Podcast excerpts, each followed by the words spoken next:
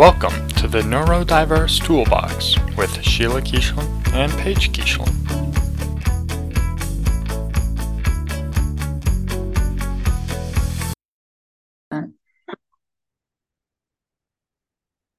Good morning, Paige. It's still four minutes until Oh, good morning, Mom. we're recording two in the same day. Um, so if you don't understand that joke and why we say good morning, You uh, need listen to to the last listen to the- episode. Um, so today we're talking about shame and guilt. Yeah. And what did you learn about shame and guilt, Paige? No. Shame. There were two definitions. The noun of shame is a painful feeling of humiliation or distress caused by the consciousness of wrong or foolish behavior. And then verb of shame is to feel ashamed. okay. um, it's focused on who one is, and then guilt is um making someone or yourself feel guilty, especially in order to like induce them to do something. So like you guilt someone into doing something. I That's don't that's cool. the only definition for guilt, though. I It's think not. sometimes There's you also feel a noun version, which is the fact of having committed a specified or implied offense or crime. yeah. Okay, so So legally, the way that I really think about it is like guilt is I was really rude to my friend and now I feel Yeah, bad about it. and then And then shame is more like I'm a bad person because I did Hmm. something wrong. Had, that's what I had in the parentheses. So the difference, shame is focused on one per like focused on who one is, and guilt is focused on what one has done. Right. Okay, go on. Okay. So, shame and ADHD. Um, shame develops from repeated repeated behavior or no, repeated failure to meet expectations from parents, teachers, friends, and bosses. Um, and the world. It is estimated that people with ADHD receive 20,000 corrective or negative messages by the age of 10. That's crazy. That's insane. That's a lot of negative comments. Um, shame develops, well, part of shame develops low, low self esteem and negative self talk. Because when you receive 20,000 bad things before messages by the time you're 10 that's a lot to take in and you're going to obviously Start internalizing it and Yeah. making it your own story about yourself. yeah Yes. um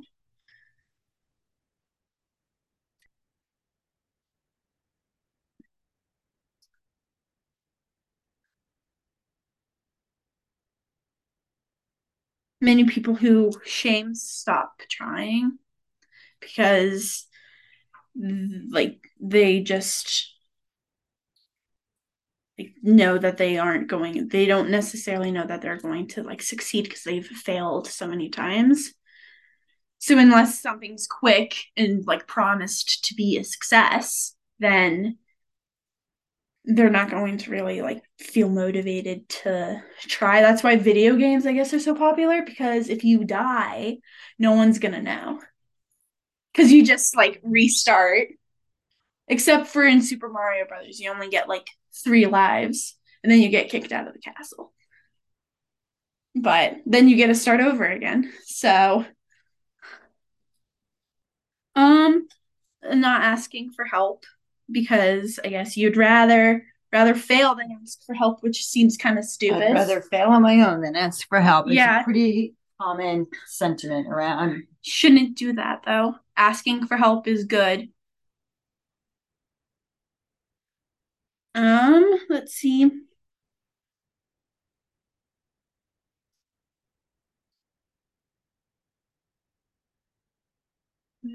trying to be perfect.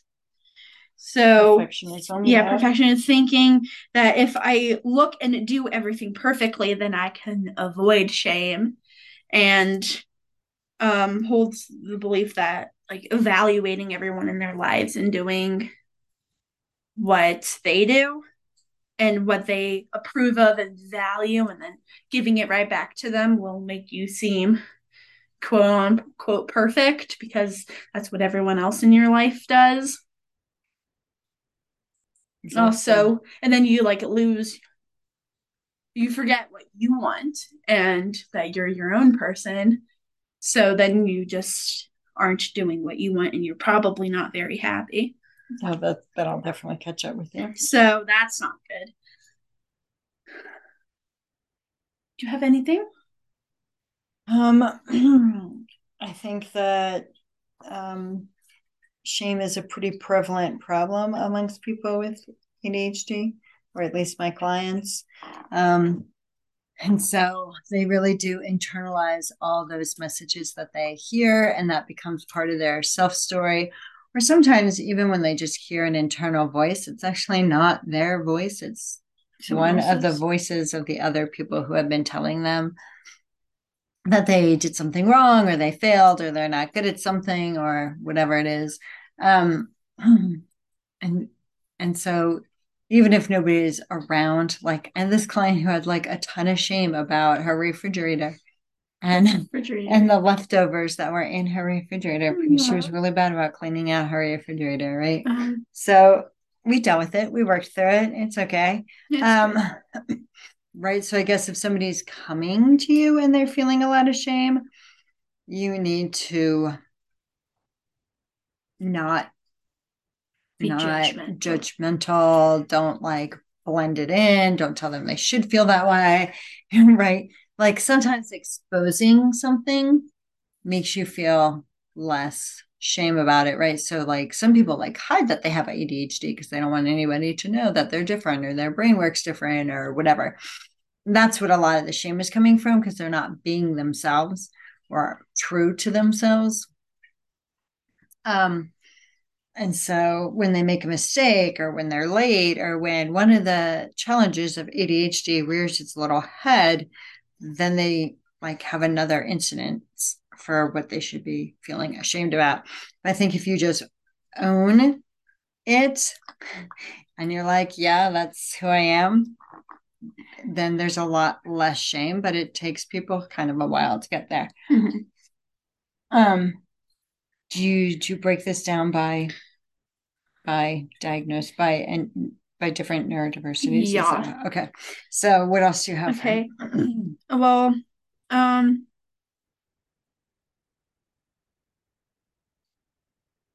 i have one about rage or anger Not really shame. i know they but do like they respond that respond way. in anger Yes. They do respond. Some- anybody some of them. ashamed.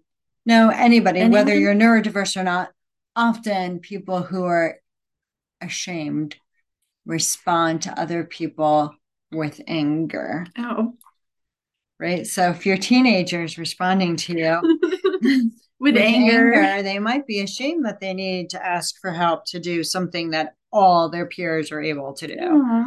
right? Or um, you know, I'm gonna in the notes, I'm gonna hook up a video and some information from Ben Foss, who has Ben Foss. um Ben Foss, who Ben has Foss. uh is a fun What? name to say, isn't it? it is. Um, he has dyslexia and he has this really good YouTube video that he does about shame. And so it's mostly just about shame, but he does also relate it to to um to dyslexia specifically. But people who are dyslexic have a lot of shame because Oh, most people learn to read between the ages of six and eight. And if you can't do something, you know, if you're in high school or an adult who can't do something that a six year old can do, that our society definitely tells you that that's something you should be ashamed of. Or even if you were lucky enough that it, like, somebody picked up and noticed that you had dyslexia um, and put you in special ed, like, that that's actually a good thing, right? Mhm. That somebody noticed um, and got you the proper resources. But there's a whole lot of shame, especially for little kids, that goes with being in special ed, right? Nobody wants to be different. Everybody knows, especially in Little child. in well, elementary school, middle Yeah. school, high school. You know, we all want to be our own independent selves, but we all, you know, we also like want to blend Yeah. right? Nobody wants to be that different. Um, but so for people who are dyslexic, there's a ton of shame around not being able to read because every six year old can read, right? And if you can't Mhm. do that, right? So having to ask help to like fill out an application for a job or right so even if you're applying for a job that doesn't require reading You still Um, have to read. you still have to fill out the application. you still have to be able to read the one ads you still have to be able to like reading is an integral part of Society. learning more information and functioning in society Mhm. right um and so if you can't do that and there i mean we don't talk about other neurodiversities other than don't. autism as being a spectrum but but there is a spectrum right so like when you hear ben foss talk about it he's like in the like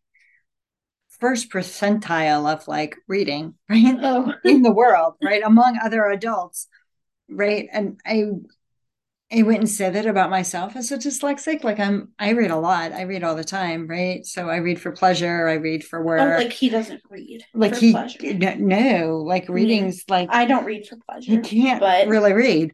Um No.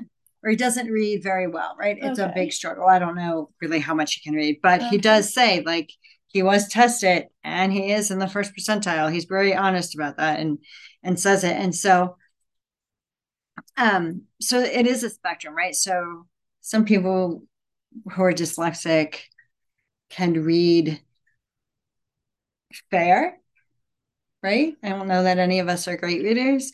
Um, but like, can you imagine being a kid doing like popcorn reading oh, in I middle or That high school Terrible. and not being able, like, and like stuttering through your reading or like, That's sad. I read fine to myself yes. out loud. Out loud is. I know I have trouble reading. So then I get very self conscious and then that makes me nervous and then that it snowballs and then I'm just a stuttery Right. mess. Right. Even with people who like I know, right? So like when I used to sub, sometimes some of the teachers would be like, read chapter whatever out loud to the students. And that was my sub note. So I was supposed to read for seven periods that day Ew.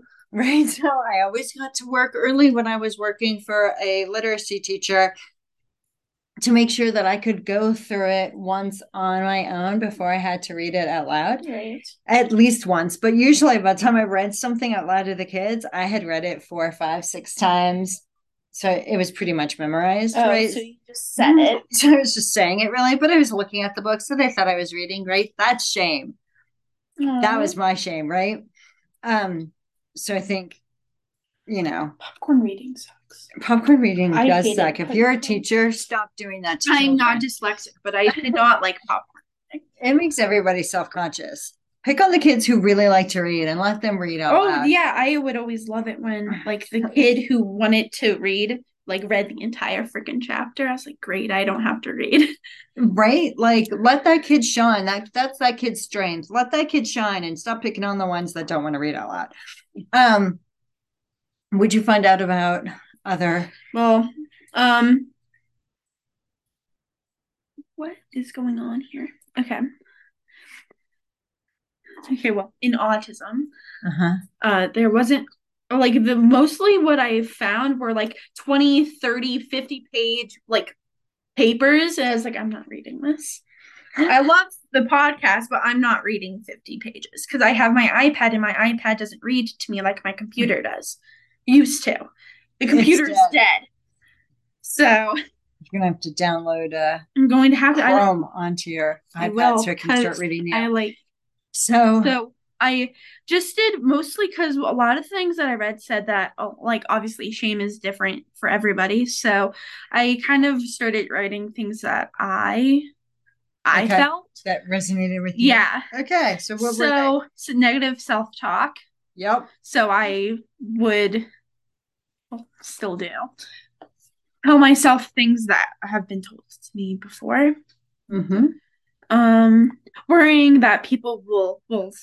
This was more when I was younger because can't really get in trouble anymore, quote unquote, in trouble anymore. I guess at work. at work I could, but um, people being ma- worried about people being mad at me or worried about getting yelled at.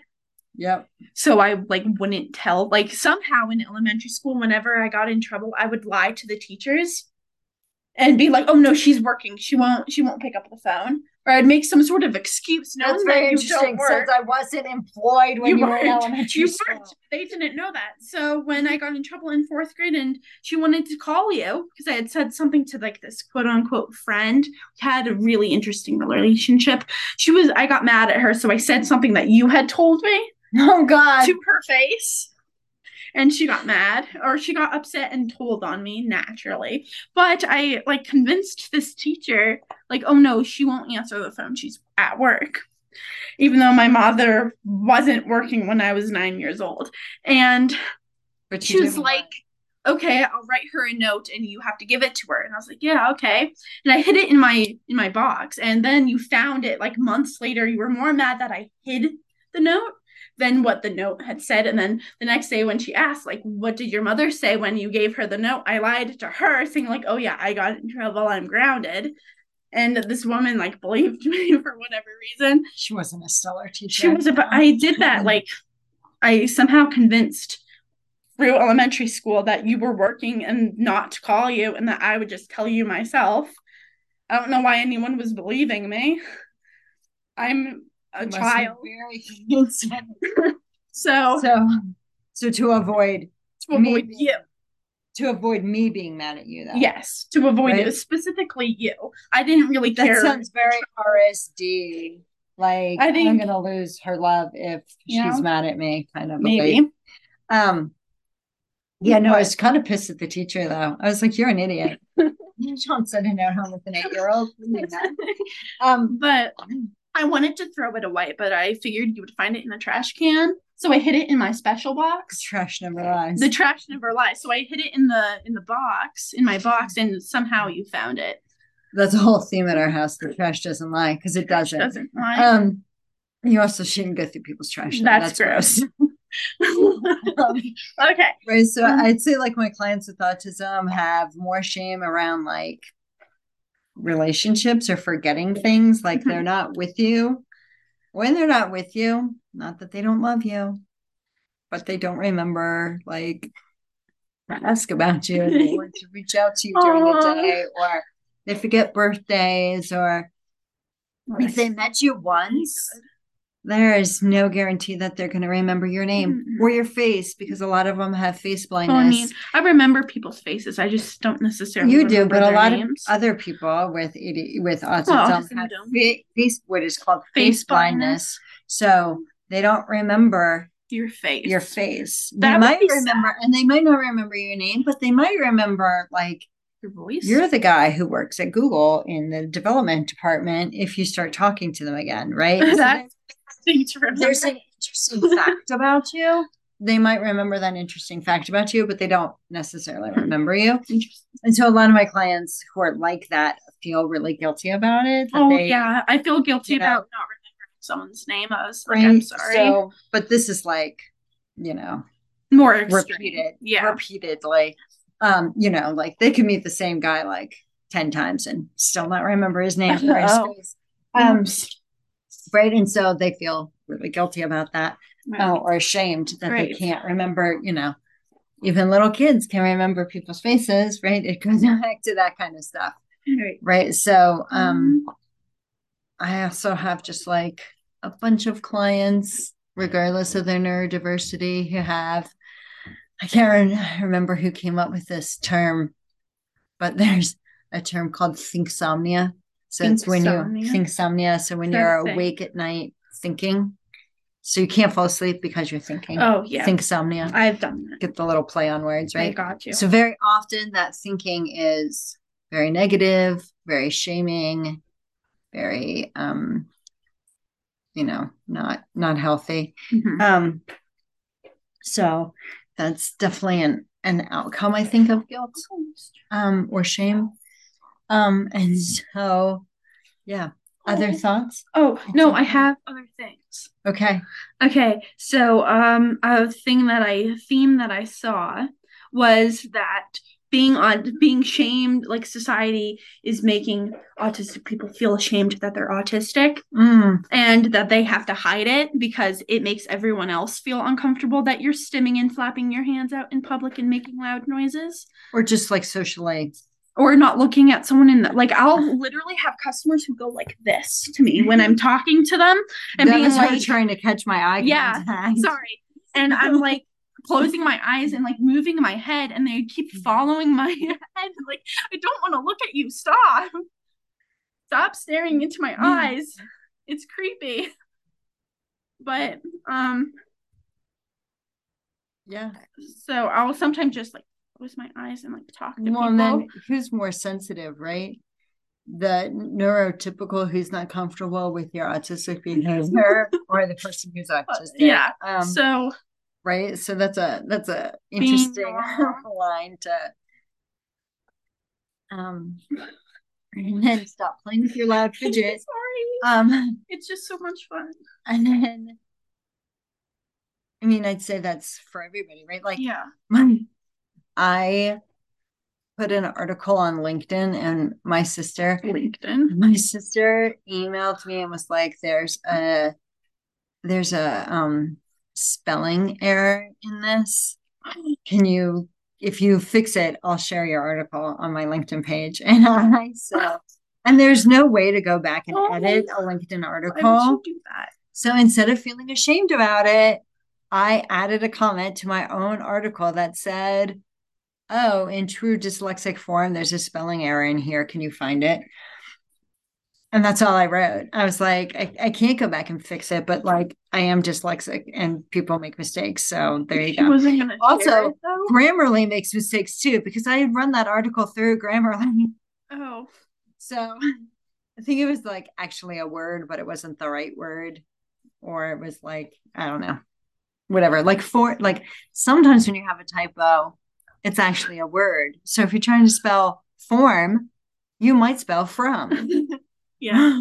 or, or if you like mm, I don't know. or if you spell girl, but you spell grill with only one L, autocorrect might make it into grill, right? So Yeah. autocorrect sometimes works against the dyslexic brain. Autocorrect sometimes sucks Um, so I think just like it took me a long time to be like, yeah, okay, well, I can't spell, so there you go. Right? Like pretty impressive that I write a blog once a month anyway. So instead, I focus on like, that's pretty awesome instead of I should be ashamed that I have a spelling error. So I guess you go and try and find all my spelling errors if you really want. Um, but I'm not going to correct them. Um, you can't not if they're on LinkedIn. I can't. uh, oh I wanted to do with dyslexia but we ran I ran out of like Well, I did dyslexia. you did do dyslexia but like since I'm the dyslexic. whatever What else can you do? um oh other other things no no no Yes. Fine um hacks Yeah. you can forgive yourself. Um, something that I read also said that if you or like because I guess shame can also destroy relationships. hmm So you should uh, apologize to the people that you like your relationship people, hmm if that makes sense. Um, talk to a therapist if you want. hmm Um, write in a journal if you want. hmm You don't Right. have to. Brené Brown has some really good books about shame that What's kind of who? Brené Brown. Brené Brown and So she fun. she um has some really good books about shame and guilt. And so reading some of her work might help you just reframe those ideas. Yeah. Okay, so read books by brave. Anything else? Mm-mm. Boy. Thank you for listening. If you wanted to coach with me, see my information at bigbangcoaching.net. If you are interested in emailing us, you can reach us at the ndtoolbox at gmail.com. And if you wanted to see our website, please go to the neurodiverse toolbox.podbean.com. Thank you.